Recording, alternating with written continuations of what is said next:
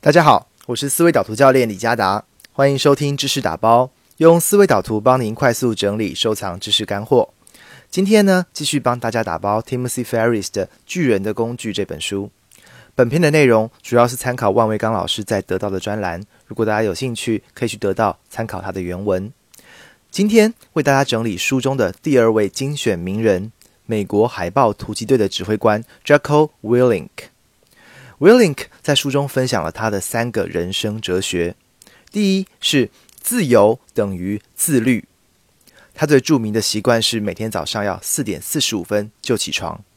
也许跟他长期的军旅生活有关，他心中随时都觉得有敌人在等他交锋，他必须随时做好准备。一天从早起开始，他就能够有领先敌人的感觉。有许多美国人追随他的脚步，甚至在 Twitter 上面成立了#零四四五 club 这样的社群，利用早起来练习自律。他认为唯有自律才能带来真正的自由。例如你想追寻财务自由、时间自由或免于疾病的自由，你就必须靠自律努力工作，做好时间管理以及健康管理。现代人真正的问题是选择太多，很容易陷入决策疲劳，因为好像什么都能做，结果呢，却什么都不想做。就好像空闲时间当中，你明明可以看本书、听场演讲或做点运动，最后却因为选择太多，只好留在沙发上看电视，好像陷入一种无尽的空虚。相对懂得自律的人，看似好像给自己加了许多的限制，实际上面对这样的限制，他在每一个当下反而更确定自己应该做什么，而获得了更高的自主感。Willink 的第二个建议是拥有你生活与工作的绝对所有权。在每次海豹突击队的行动前，负责的准将都会召开准备会议，和每个分队的指挥官确认任务的内容。这个时候，许多指挥官就会趁机和准将提要求，例如希望增加直升机的支援啦，任务地点的 WiFi 讯号，或者是帮队员换新的装备，像是新的鞋子等等。但每次问到 Willink 的时候，他的回答大部分都是报告长官，我们很好。威廉回答这个答案的心态是，我拥有我的世界的极端所有权，因此我的问题应该我自己来解决。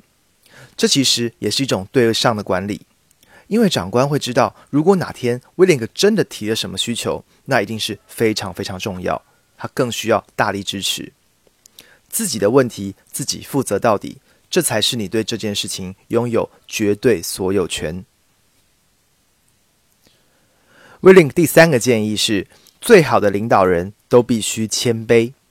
在他负责西海岸海豹突击队的训练当中，他会给队伍绝对无法达成的任务，来测试压垮部队的极限。他发现最早被淘汰的队伍，通常都是因为指挥官面对失败会先怪罪别人，而不是反省自己。他认为一个懂得谦卑的指挥官会拥有四个特质。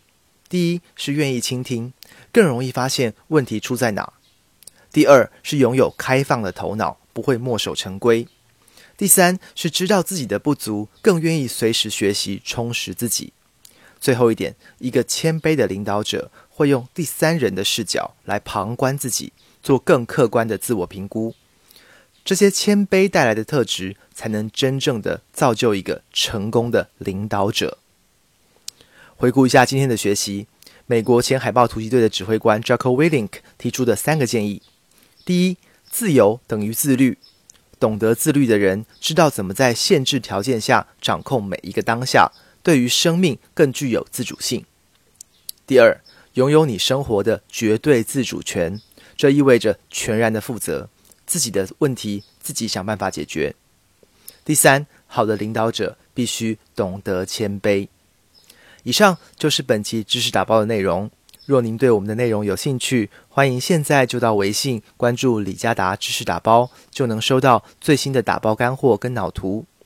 知识打包，用思维导图打造您的知识御书房。